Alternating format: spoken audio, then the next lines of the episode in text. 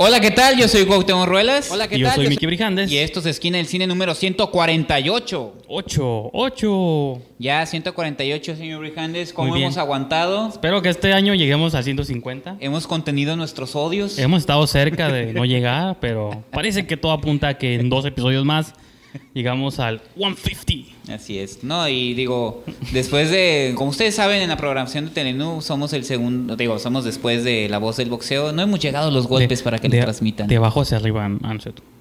Ah, no, no, no, pensé no. que ibas a cortar.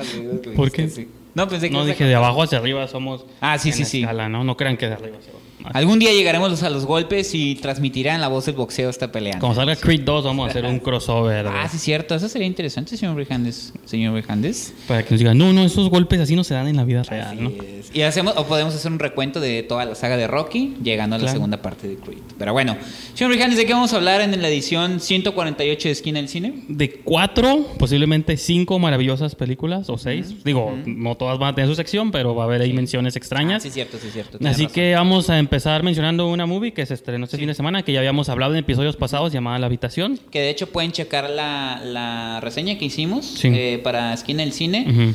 eh, cuando hablamos del Fotofilm eh, Tijuana. Sí. Nosotros la vimos en marzo en Sí. el San Diego Latino Film Festival.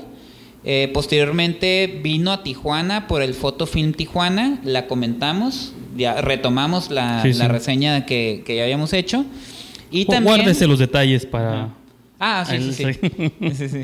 Y después de eso vamos a hablar, o yo les voy a hablar, creo que tú no tuviste chance de verla, de No. Beguiled o El Seductor. No soy fan de que Coppola. tengo hoy un problema con el título, pero ya lo hablaré más adelante, de Sofía Coppola, ya lo dijiste, la hija de, creo que la única que todavía No, hace cosas buenas, no, que para mi gusto hace cosas, pues está Roman Coppola, y está Nick Coppola, está Nicolas sí. Cage, que ella hace sus películas ahí Está religiosas, Talia Shire, ¿no? pero eh, para mí Sofía Coppola creo que es la única que le heredó el talento, pues se lo absorbió, porque también el papá ya, No, le dijo, hay, un- hay un hermano, no me acuerdo cómo se llama. creo que es Roman Coppola, ¿no? Sí. Roman es, Sí, es bueno, nomás que ya se perdió ahí, en, ah, no sé, en algo que no sabemos. Y luego usted nos va a platicar un poquito de...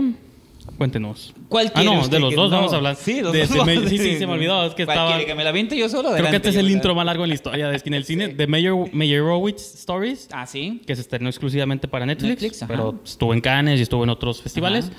Y finalmente vamos a cerrar con el que fue el estreno, entre comillas, Entre porque, comillas, porque llegó el fin de repente no semana y no salió, pero cartelera. pues nos invitaron nuestros amigos de Fox México a verla. Entonces es Hasta pronto, hasta Christopher, pronto Robin. Christopher Robin. Goodbye Christopher Robin de Simon Curtis. Así que pues esta es la cartelera del programa, bastante extensa por lo visto. Así que comenzamos. Antes de comenzar,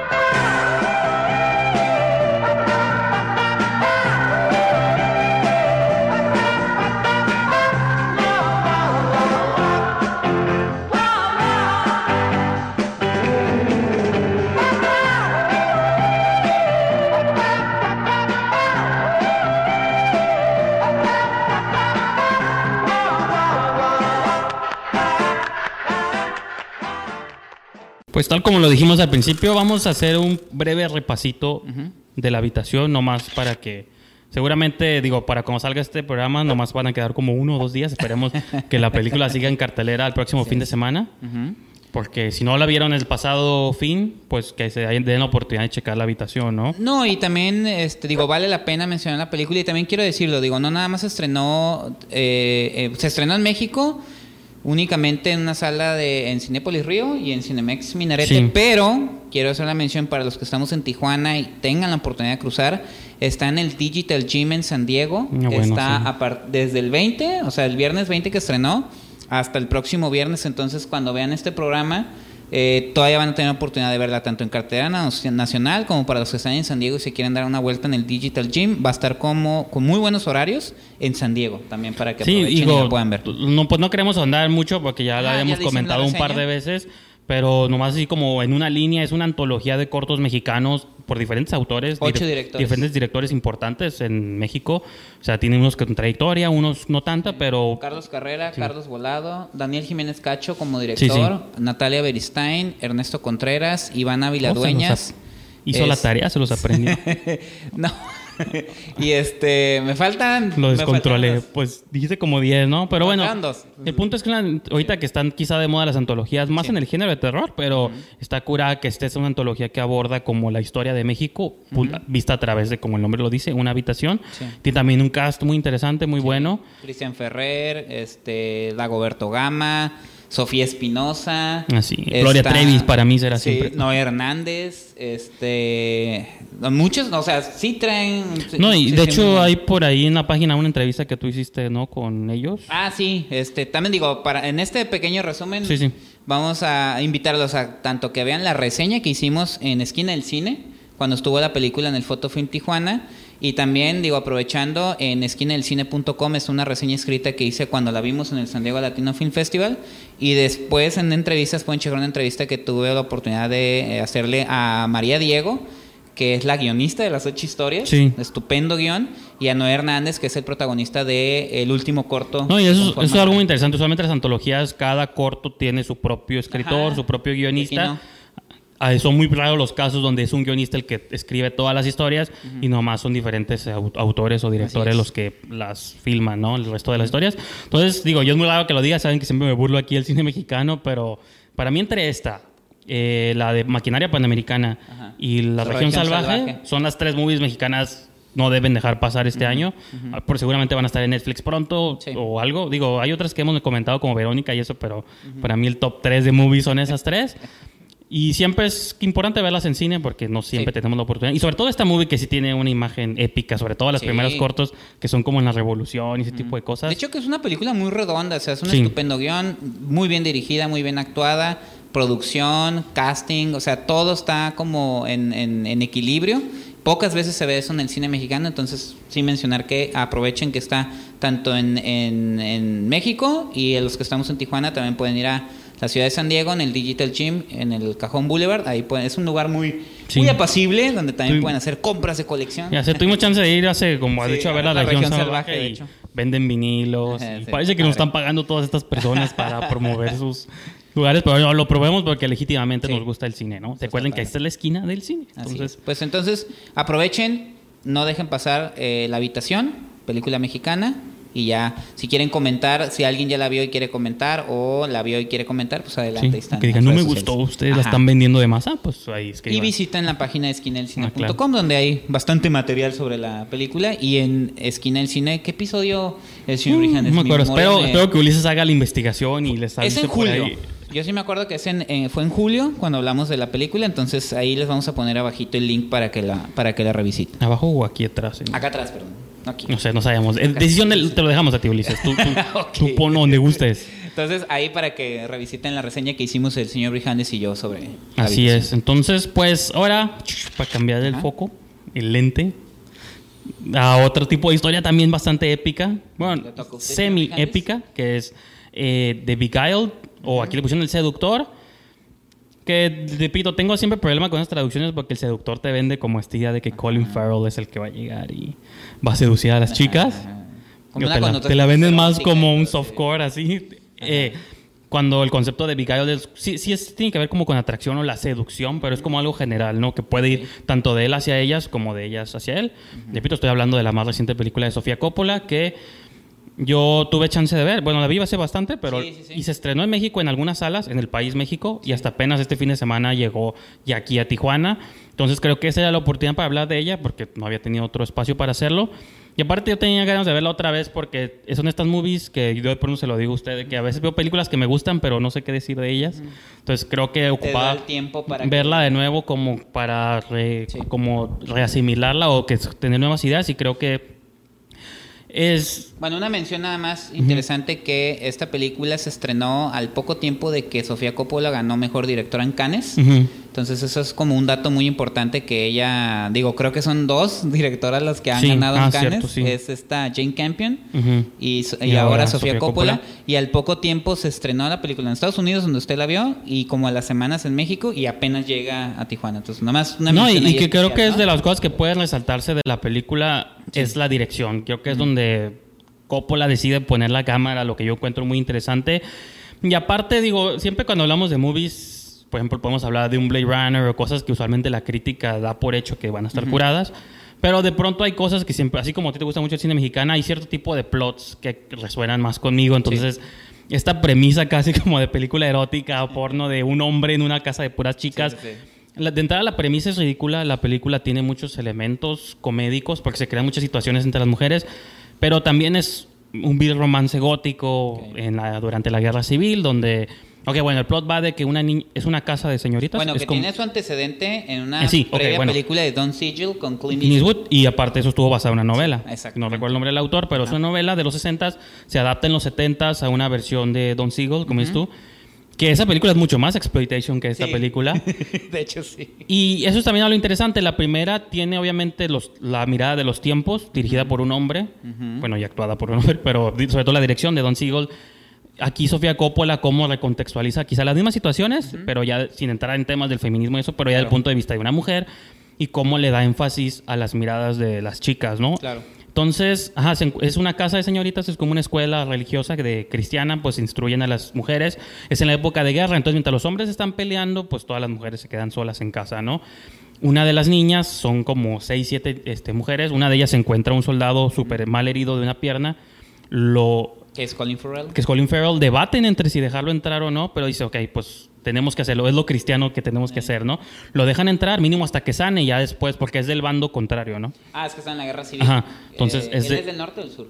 Creo que él es del norte y ya están Sí, en el sur. Sí. sí, sí. Entonces, es lo, es lo que tienen que hacer, ¿no? Lo que les hace buenas personas, lo dejan entrar, lo curan, pero ahí donde cada mujer de diferentes edades empieza a sentir diferentes cosas por él. Nicole Kidman, que es la matrona, que es Miss Martha, pues ella es la líder, pero pues te plantean la idea de que tiene años que no ha estado con un hombre. Kristen Dunst es la Edwina que sueña con que algún día un hombre se case con ella y Ah, se la lleve. Eh, ella ve esas cosas con él. Está la tempranos 20, Ajá. que es el Fanning, Ah, el Alicia, que obviamente está en su, en su apogeo y es con la que Colin Farrell Sí. empieza a interesarse más, porque es la más joven, obviamente. Pero también las niñas, curiosamente, es la figura de un hombre, que nunca han Ajá. convivido con un hombre. Entonces, no necesariamente paterno, pero es como esto, se encariñan, juegan con él y hay como una relación de amistad con el señor, o con el, bueno, para ella señor, que con lo mejor, que no tiene nada que ver con lo sexual, pero es más que nada de Sí, que se claro. llevan bien, Está padre, ¿no? La les gusta ir a llevarle, les gusta a ellas llevarle comida. Bueno, a una de ellas. Otra que es la niña esta, la que era hija de Ryan Gosling en The Nice Guys. Angry Ah, sí, se llama. sí, sí, sí. Ella es una de las niñas, pero ella no lo quiere. Siempre lo ve como que por qué dejaban entrar a este hombre. Es del bando Yo- contrario. Yo no he visto esta, pero en la película original estaba el personaje de una esclava. ¿Aparece también aquí en esta Ah, no, aquí de hecho esa fue una de las grandes controversias Ah, que se armaban alrededor de la Ok. movie. Porque de está en el sur, de en que- plena guerra civil. Sí, sí, sí. Es No, sí, en original. Eso fue estar, una de las grandes controversias que pueden ahí googlear en varios medios, de que porque aquí no se incluyó ningún, esclavo, aquí son puras mujeres blancas y un hombre blanco Sí, y sí, problemas de gente blanca, pero pues Sofía Coppola creció en cuna de oro, entonces se sí. que... Sí, de que los problemas de la como gente de- bonita. Sí, sí, ¿no? María Que- Antonieta. Que, ya llegaremos a eso Sí, sí. con otra película No, que vamos a comentar. Bueno, hoy. sí, sí, eso sí, tienes mucha razón en eso. Pero sí es como, pero pues se vale, ¿no? Cada autor Ajá, también sí, cuenta sí. de lo que conoce. Desde Pero- su punto de vista. Pero como repito, ok, eso es la historia y cómo se va desenvolviendo en situaciones entre chistosas. Ujú. Eh, curiosamente, hace poquito aquí hablábamos con la directora, bueno, tú no hablas con ella, pero yo tuve oportunidad de platicar con la directora de un corto que lo van a ver en el Vampi, llama Micro Alejandra Castillos. Villalba. Alejandra Villalba, donde se habla de este debate de qué es terror realmente. Si Exacto. terror es nomás un Ah, monstruo, es nomás un espectro, es nomás un fantasma. Y hoy ahí hablábamos de que a lo mejor no necesariamente, a veces es la sensación que la movie te quiere dar, Claro. la situación de los personajes. Entonces esta película ent- dentro detrás de lo chis- la comedia y el drama y el romance gótico, yo sí la planteo como un terror donde el slasher como que da vuelta, ¿no? Primero entra el enemigo en casa, Y luego tú tienes miedo Sí, de claro. que él les va a hacer algo a ellas cuando sane y puede que a lo mejor ligeros spoilers, pero al final luego cómo se da la vuelta a la tortilla y luego ellas pueden ser las malas contra él, ¿no? Y que al final eso es como que ese balance de poderes donde desconfías de él, pero luego te das cuenta que ellas unidas pueden ser peor incluso que él. Porque cuando él se empieza a meter en las vidas de todas, trata de manipular, una, para que lo liberen de la casa, y dos, pues, ah, claro. Ahora sí que digo, suena como Porque no premisa. quieren dejar salir aparte, Aparte, ¿no? es que suena como premisa de película porno, pero es como hasta ellas quieren que se quede más tiempo y él ya no Digo, quiere en, la, estar en ahí. la película original también Sí, sí. querían entregarlo. Ajá. a, a la- Es que a aquí sí la- quieren entregarlo, ajá, pero luego las eso. mujeres también como que no quieren porque ay, pues tenemos un hombre en casa, ¿no? Que haga la jardinería y se va acá sin camisa y todas viéndolo. O sea, juega mucho con estas situaciones, pero yo creo que lo, que lo hace muy bien y repito, creo que la dirección de Coppola es lo que la hace sobresalir. Creo que se inspiró bastante en Barry Lyndon. Aquí no usaron este, luces de velas, pero la fotografía está muy oscura y sí, siempre casi Pero todo sí se está, nota lo que está se ve. iluminado como con velitas, la texturita del film que se ve. Bueno, no sé si fue film o video, pero la película tiene como una textura que parece, que, digo, obviamente no fue grabada entonces, pero sí parece como un documento de época. Entonces, Ah, qué padre. repito, a mí la movie me gustó bastante y es el tipo como de plots que me gustan a mí, ¿no? Como esta idea de una escuela, una casa de señoras o como hasta el viento tiene miedo, como Ah. este tipo de premisas tan suaves, depende cómo las manejes. Y funciona. introduces este elemento del hombre y cómo todas interactúan, ya, pero aparte las miradas casi entre ellas no se hablan, ¿no? Es como esta idea de que tenemos, somos recatadas todas. Pero cada una está maquinando siempre cosas. Y naturalmente, pues y repito, Colin Farrell se ve interesado más en el Fanning, ella le coquetea, entonces por ahí empiezan a tener como su aventura, pero también al mismo tiempo la está teniendo con Kristen Dunst y le dice, sí, yo te voy a sacar de aquí, nos vamos a casar. Entonces él también está engañando ahí como... Es, es un juego así como sí, de sí, engaños y repito, suena- parece como novelita así de los 1800, ¿no? Un tipo de... O de los 1900 tempranos acá de... Para señoras, pero bueno, eso es- también se vale, ¿no? Ya creo que es... Y, y está curada porque, para bien o para mal, tiene este toque de Coppola. Ok. Si, puede que tenga tonos feministas o no, pues yo no soy mujer. Yo lo puedo evaluar nomás como hombre digo, ah, pues está curada. Yo quisiera ser Colin Farrell. No, no, pero eso es lo curada. Es que, ajá, tú puedes decir, ah, si yo fuera hombre, yo estaría, estaría suave ahí, ¿no? Pero te plantea como lo siniestro también de la situación, de que Ok. Cuando, y de hecho hay una línea muy famosa en el trailer y hasta ya sacaron camisetas y ¿Ah, hashtag que es vengeful bitches, bitches, como bitches, Ah, como sí, ya. perras vengativas. Sí, de hecho, en sí, español creo que es lo... Porque es esta idea de que cuando ellas todas empiezan a dar cuenta de que él las está manipulando, su plan para vengarse, pues... Es muy cruel. es- o sea, está como... No, es- no se imaginan así violencia, ni muerte, no ese tipo Pero es algo que dices, a huevo, los, lo van a... Bueno, spoiler, le van, no, lo van a atrapar Ajá. Con lo mismo que lo dejaron entrar, ¿no? Spoiler alert. No, no, dices. sí está... A mí, Digo, para el que sí se siente ofendido. a, de que, "No, me a mí sí me todo". encantó la movie y yo sí, Ok. la, si se está en mi top 10 de fin de año no se sorprendan. Ujú. A mí sí me por eso quería hablar de la película en cualquier momento. Y pues es como terror. Yo la vendería así como... sí, Ok. y el trailer sí te ve como hints de terror, pero terror de una casa y, Y pero no hay Pues lo fantasmas. dijiste como terror gótico, ¿no? Hay fantasmas y me gusta que la primer toma de la movie o de las primeras tomas, me gusta cuando las películas hacen eso que la primera toma es igual a la última toma, no más que en sentido opuesto. O sea, que se repite como que los personajes hacen lo mismo, pero como a la inversa. No, no quiero dar más detalles, pero digo, eso es cuando una movie es como esta cíclica Sí. y eso es, todo tiene que ver con la dirección siempre. Así que, pues bueno, creo que esos serían mis Ujú. comentarios de El Seductor. Así de... es. Sofía Coppola.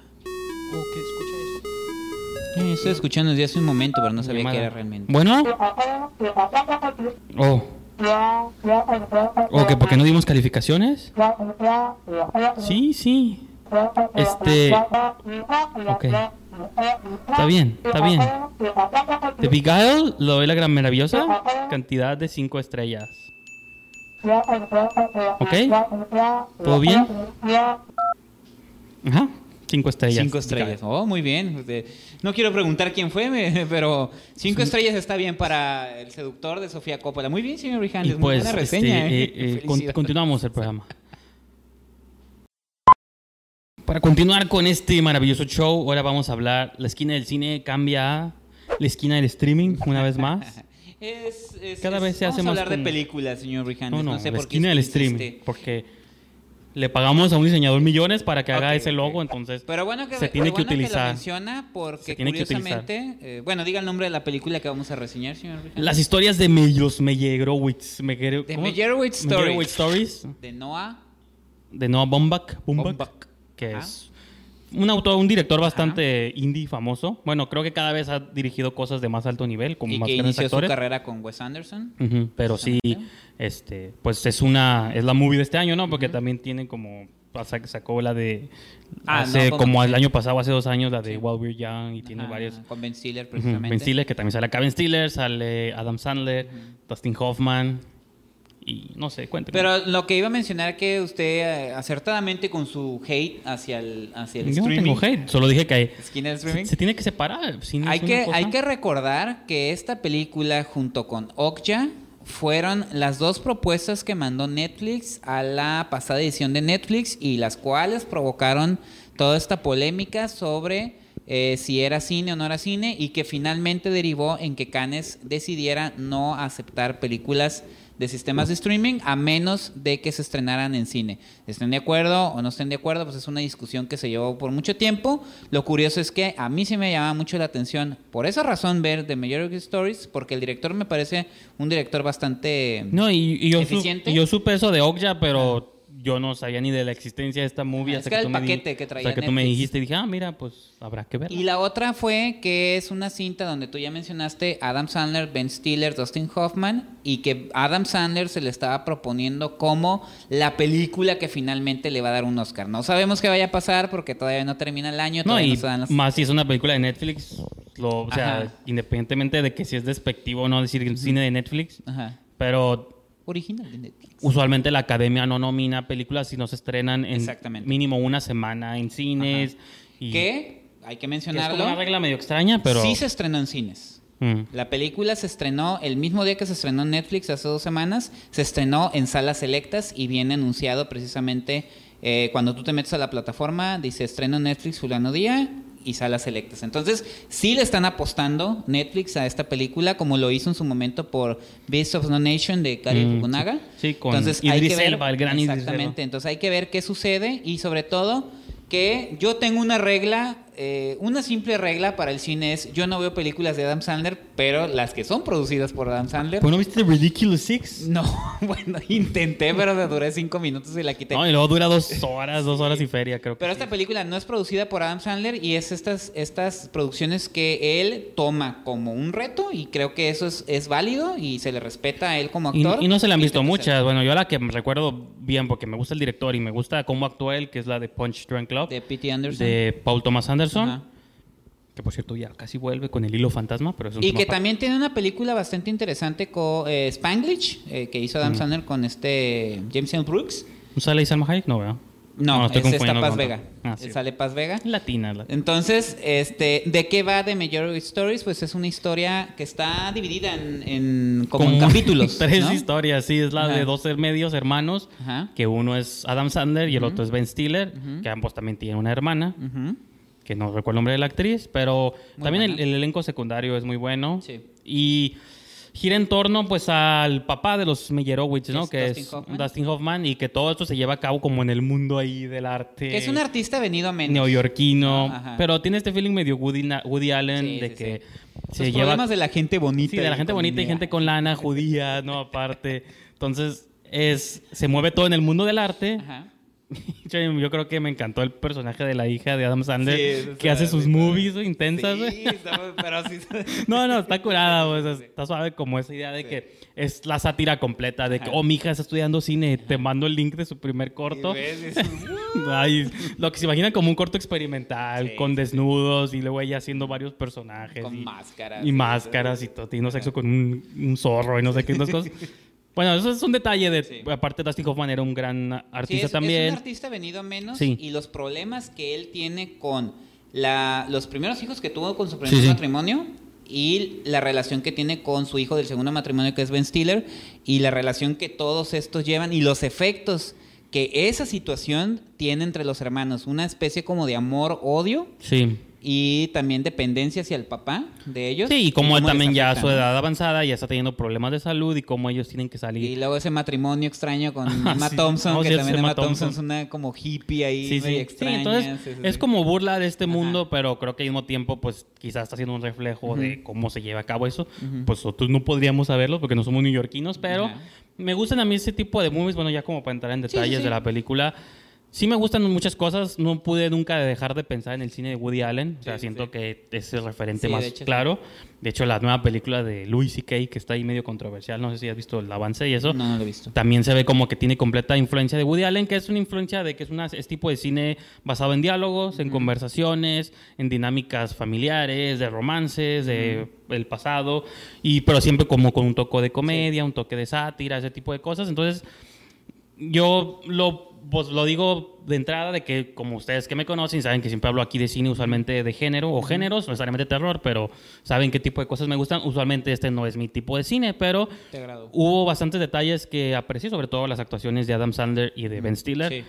Y Dustin Más- Hoffman. Bueno, Dustin Hoffman, pero él, desde el grabado él siempre entrega cosas de calidad. Bueno, siempre, me Mira, retracto, pero Afortunadamente, es más Dustin fácil. Hoffman, de esta generación entre Jack Nicholson, Robert Sí. Al Pacino, creo que es el único que se ha mantenido como respetando Sí, su. Ah, bueno, sí. su que- carrera, porque bueno, hemos visto cosas pero Al Pacino haciendo movies con Adam Sandler, con pero... Adam Sandler, pero lo que ha hecho Dustin Hoffman, curiosamente, que no es la primera vez que colabora con Adam Sandler, lo hizo en la del Zapatero, o Zapatero a tu medida. Ah, sí. Creo que son papeles un poquito más a su medida y no tanto cayendo en el ridículo en el que cayó Al Pacino o en el ridículo que cayó Jack Nicholson o en los ridículos no necesariamente con Adam Sandler sino en su carrera como los que ha caído Robert De Niro. Entonces creo que Dustin Hoffman para mí todavía tiene mucho que dar y este es un papel muy interesante que, que- No, que y, lleva pues, a cabo. ¿no? y creo que, repito, la relación entre, para mí, Adam Sandler y Ben Stiller haciendo papeles, siendo no ch- chistoso, pero es el drama por delante y como la relación de ellos, que son medios hermanos, puede estar eh, como fragmentada. Mm, Que aún así siento que en ese drama conmigo no terminó de amarrar por completo, como ¿Cuál, el los... En su- general, los dramas interpersonales sentí que, o como que se obsesionaba quizá mucho por ser chistoso o ser el sarcasmo del mundo del arte, que realmente siento que las... O sea, no entendí realmente como... Bueno, no durante la movie, hasta el final, cuando tienen esa pelea ahí en el campus, pues entiendes que es- ya se están desahogando, pero Ajá. No sé, como que hasta incluso las cuestiones este, personales no conectaron tanto conmigo, pero por alguna extraña razón es eso, de que Adam Sandler yo recuerdo cuando era fan de él, de Happy Gilmore y la etapa de Wedding Singer. Luego sí hubo esa etapa, toda, esa etapa, gran etapa central donde yo ya no Él conecto. ha sido como el omnipresente de todas sus películas y mete a sus Sí, sí, sí. amigos y a sus familiares. Jack and Jill y todo esto. Sí, horrendas películas. Pero está curada que de pronto tanto él... Bueno, Ben Stiller creo que No, Ben Stiller siempre ha tenido más... parte. A pesar de que siempre pensamos en Zoolander o cosas así, creo que él sí ha tenido Que Zoolander es una de las sátiras. la primera. mm, a la- sí, sí, la segunda, olvídenla. Pero la primera es una de las sátiras más del mundo de logradas moda. del mundo del espectáculo, Sí, de la como- moda. Ben Stiller, fíjate, y además Ben Stiller no es la primera vez que trabaja con ese director, es la tercera vez que Fíjate que me con recordó mucho esta es movie. una cuarta, no me, me recordó es mucho a la película esta de David O. Russell que hizo él, de Ajá, hecho. que fue con- la primera película de Con David O. Tía. Leoni y Ajá. cosas así. La de Flirting with Disaster. Sí, sí, sí. No sé cómo se llama en español, pero No se estrenó aquí, de hecho. busquen. En los, de los mediados de los noventas. Pues cuando Tía Leoni era relevante, imagínense, fue en los noventas, en su etapa de Bad Boys y todo esto. Y Deep Impact, ¿no? Deep Impact, sí, cierto. Hay que hacer retrospectiva de Tía Leoni. Pero bueno, ella hace esta película de David O. Russell también con muy buenos actores. Y Ben Stiller creo que es ese tipo de ese tipo de tipo de plots de que son entre chistosos, serios. Si hay un drama familiar. Es tragicomedia. Sí, ajá, bueno, pues esa puede ser una muy buena palabra, donde sí hay un drama de peso Sí. de, en el fondo sobre cómo se lleva con los papás o los padres Y y, los el impacto hermanos. que tienen en los hijos. Sí, y te digo, y qué, a- a- qué bueno que mencionaste este punto de que a lo mejor sí te gustó la película, pero el drama no conectó mucho contigo. Y curiosamente, eh, sé de, un, de amigos que vieron la película y ellos sí conectaron mucho con la situación, porque Sí, son situaciones sí. que pueden ser como muy personales, sin embargo, me gustó la película a mí también, me gustó el manejo, y me gusta cuando Adam Sandler se esfuerza. Me gusta porque creo que recuerda que dentro de él hay un artista comprometido. que sea buen actor o no, eh, es otra cosa. Yo lo único que sentí de Adam Sandler es que, que se nota el esfuerzo de que está tratando de dar una interpretación Yo no lo vi eso, porque tú se me habías Yo- comentado yo, eso, ajá, yo sí lo No sé si es mi issue ahí con Adam Sandler, pero... porque siempre es él con oh, sus voces Bueno, y sí, cosas así, pero Pero, Ben Stiller se me hace. No, Ben Stiller. Ben Stiller a mí me parece un estupendo comediante y un estupendo actor. Lo- Ha hecho cosas eh, en drama. Ha trabajado con Wes Anderson, Ah, sí. ha trabajado con David O. Russell, con Noah Baumbach, es la tercera, si no me Sí, equivoco. While We're Young fue la última que hizo hace como un par de años Cranberg fue la primera. con Naomi Watts. y Ajá, entonces es un actor que siento que eh, lo hemos encasillado un poquito en la comedia, pero como director incluso tiene cosas muy interesantes como la increíble vida de Walter Mitty, que es una, una gran película que pasó un poquito desapercibida. Nunca la vi, así que conmigo Eso, tampoco. entonces, eh, creo que el ahí me, me gustó mucho las actuaciones, me gustó el- mucho el papel de la hermana, el de la hija. Sí. Por ahí sale su, su, su ídolo, Adam Driver, también en un papel tú, pequeñito. tú me emocionaste falsamente porque me dijiste, oh, sale tu actor Era- favorito, Adam Driver, y sale como tres minutos y yo, es que Adam wow. Driver es un actor que también ha trabajado sí, muy de sí. cerca con el director, entonces es como ponerlo Sí, es más que como cuota de, te conozco y de- pa' que salgas, ¿no? Para que Pa' vengas, poner- ahorita vienes famoso, ¿no? Sí. De Patterson y de Star Wars, entonces vente la movie. Entonces sí me gustó mucho también el papel de Dustin Hoffman, creo, eh, eh, le creí los papeles a todos los actores. Ese, ese detallito de Adam Sandler es por mi... No, y ah, que A lo mejor yo estoy mal, pero es ahí, no me al- hagan caso. algo tiene, o sea, no sé qué películas aquí quizá en México o nosotros que somos de Tijuana, a mí me gusta mucho cómo una película capta como la esencia de la ciudad en la que se Sí, está filmando. creo que eso lo logra. Creo que esta, por eso lo, me remite, lo, lo digo por milésima vez, al cine de Woody Allen, siento que él ha sido experto en capturar la esencia de Nueva York, ¿no? No, y aparte de o Martin Scorsese. Entonces siento que esta movie captura muy bien el Nueva York, van al Sí. museo, digo, nunca he ido a Nueva York, o- pero o, detallitos tan hasta cómo manejar en las calles. eso, de que no encuentran estacionamiento, de que el parque, los parquímetros están llenos. Eso lo ves desde Seinfeld del Sí, programa. sí, ah, que pues Seinfeld, creo que Seinfeld fue muy bueno en capturar una Nueva York de sitcom, pero es la Y ciudad, ¿no? Esos detallitos me gustaron y, y- y- y son, de- son cosas que solamente se pueden vivir en una ciudad como Nueva York y creo que lo representan muy bien. Entonces, digo, a mí, a mí me, me agradó mucho. Eh, he escuchado comentarios eh, variados sobre la película entre críticos. Esperaría que Netflix le trabaje bien a la película. Creo que sí tiene posibilidades de entrar en algunas categorías, Es que probablemente. fíjate que eso es lo único malo de Netflix, de que Ajá. cada viernes sale una cosa nueva. Salió Sí, de hecho, la ya semana salió pasada. Stephen King. La semana pasada que hablé de Babysitter y salieron otras cosas. Luego 1922. sale salió. 1922, sale esta muy Meyerowitz, la próxima semana viene Stranger Things. Me El que- documental de Kate del Castillo. Ajá, sí, del Chapo. Me extrañó ¿Cómo que no quisieras, me extrañó que no quisieras reseñar aquí, sí, los clics, los clics. Este, no, pero mi punto es de que también Netflix de pronto es un vertidero de cosas, de que también eso, Sí. pues, por eso entiendo las críticas de pronto de la gente de que el cine de caché, de es que que digan, llegó un momento en que Netflix se aventó todo así como. no, pero, o sea, Gerald's. Game, las, se hace un, imagínate, que la emoción, para una distribuidora, una productora, estrenar una movie sería un evento del año. Gerald's Game, Y ahorita ya no es eso. Pero pasa una semana y, bueno, no, ahora ve 1922, no, ahora ve with Sí. Stories, no, ahora ve The Babysitter, ahora ve Stranger Things. Ahora ve Kate del Luego Castillo. ve Kate de Castillo, ve Punisher. Cada semana Sí, te, ah, te está sacando algo nuevo que siento que eso le quita el valor. Sí. O sea, ya nadie se acuerda de Okja ahorita. Cuando Okja yo siento que es un evento cinematográfico Y probablemente una de las mejores películas. de este impresionante. año. Yo también va a estar en mi top 10, no se sorprendan.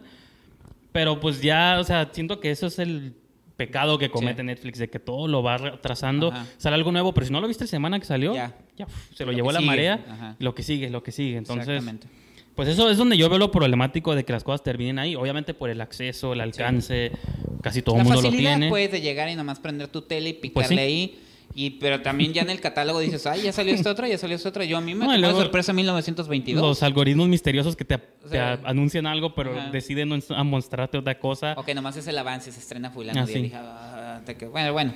Señor Brijandes, ¿qué calificación le va a dar a The Major Stories? Pues unas cuatro, cuatro estrellas, repito. No, no es una historia que para Sí. mí trascienda, salvo como dices tú que tus conocidos, de que Ajá. si tú has estado en situaciones emocionales similares, similares, ¿no? pues a lo mejor si te impactas de diferentes medidas, yo la rescato por las actuaciones de estos dos, Ben Stiller Sí. y Adam Sandler. Hay Dustin y Hoffman, Dustin yo Hoffman. a Dustin Hoffman. Entonces, pues creo, y repito, no es que sea mala tampoco, sino no es el cine que también yo Exacto. voy corriendo a ver, pero creo que si quieren pasar dos horas viendo una película de calidad, sí, unas cuatro estrellas yo sí. Cuatro estrellas yo también le doy y habrá que estar al pendiente de qué va a pasar con The Major Stories Pues sí. y su apuesta por los premios de la academia, que ya están sonando por ahí películas como Wonder Woman y cosillas Muy así, bien. ¿eh?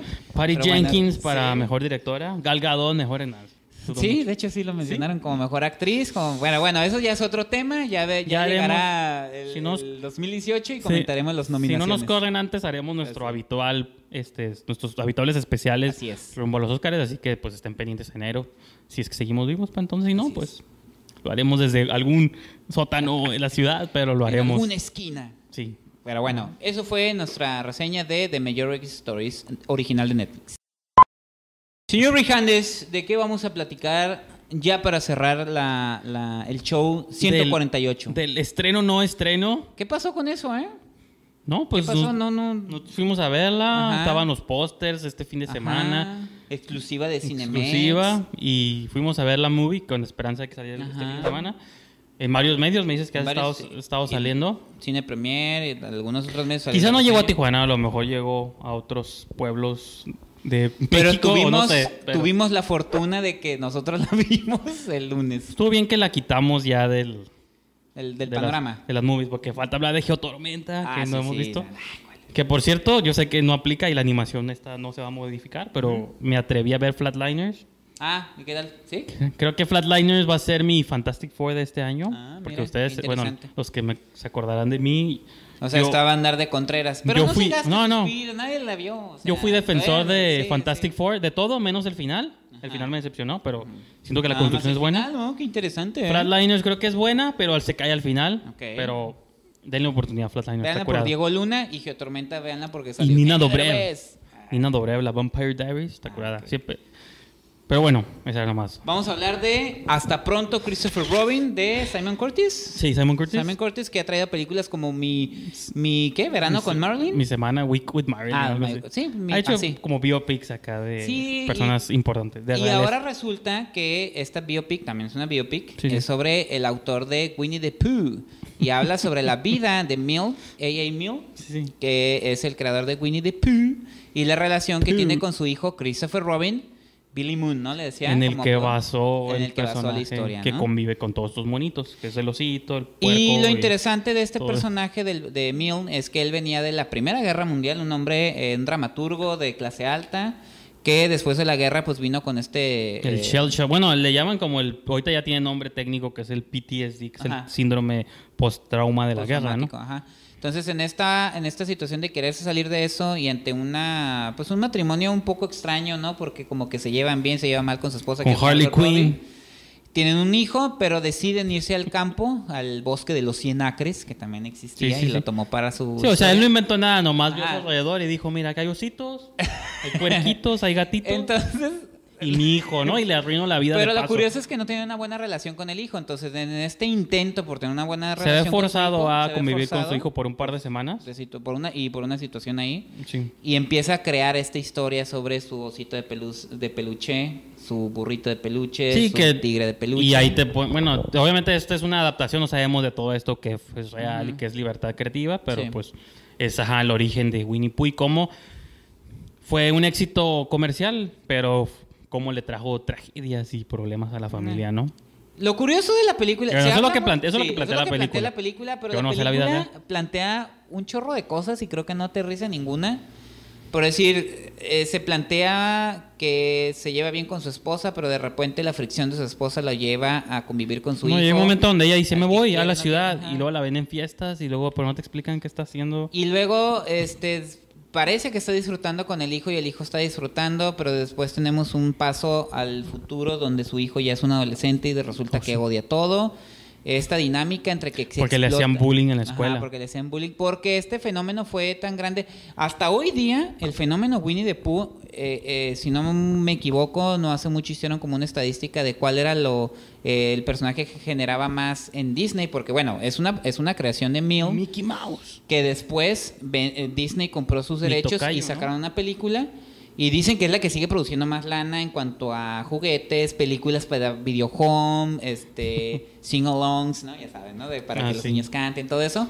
Cuentos. Pero todavía más que Mickey Mouse me extraña Disney. Estás No, no, no, no, no. Digo, Mickey tú. Mouse es Mickey Mouse, pero cuando hacen un estudio de quién aparte de Mickey Mouse es como la marca que les produce más lana, sigue siendo Winnie the Pooh.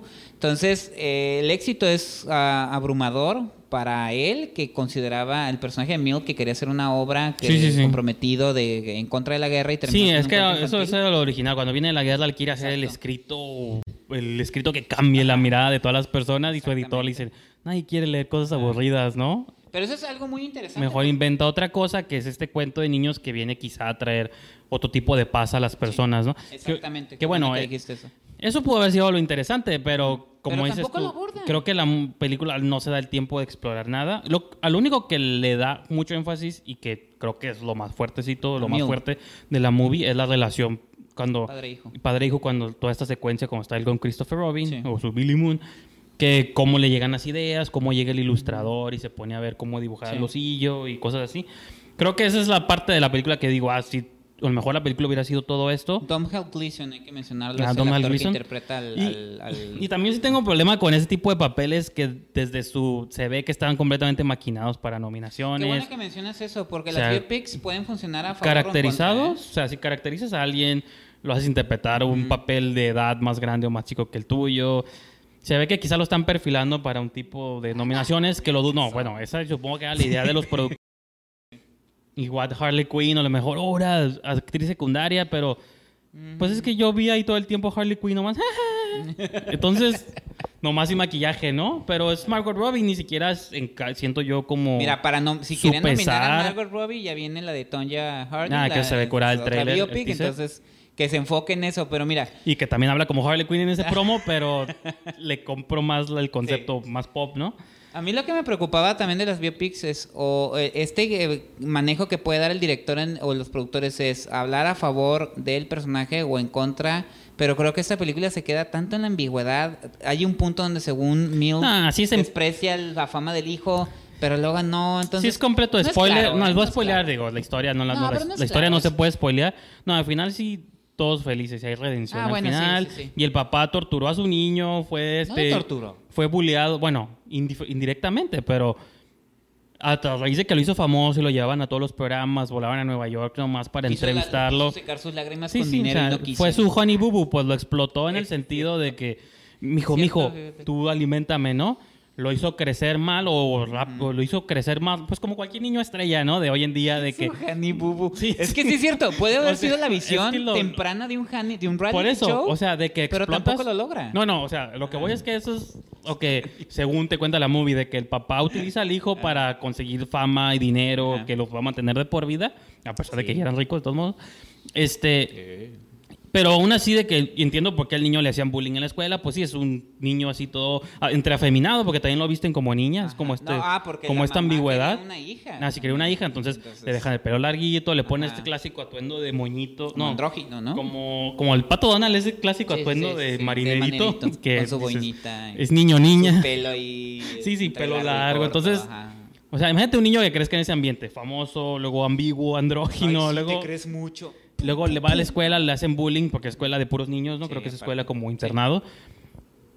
Y- pero al final, pues la conclusión es que, oh, te perdono, papá, sé que todo lo hiciste nomás por... O sea, sí, bueno, si hubiera sido una historia... the Pooh nos alegró las vidas Sí, a sí. todos. y ya. No vas a tener que trabajar en toda tu vida. Uh. Sí, y ya No, las ramitas o sea, bosque de los cien entiendo, Ah, sí. entiendo ese tipo de plot si hubiera sido un plot de redención, pero, Ajá, no, pero no, no, hace nada. Entonces es donde digo, pues... movie Yo digo que el, el error recae única y totalmente en Simon Curtis. Creo que la dirección es muy impersonal de la película. No aporta nada, no sentimos nada por los personajes, porque incluso digo, Donald Hill Gleason ha demostrado que es un buen actor. Como General Hawks en Star Wars. Pero aquí siento que están como en automático, eh, no hay, no hay, no, no tiene alma la película. Definitivamente no tiene alma, es una película para que la veas un domingo lluvioso en la tarde Con tu mamá y o te olvides de ella.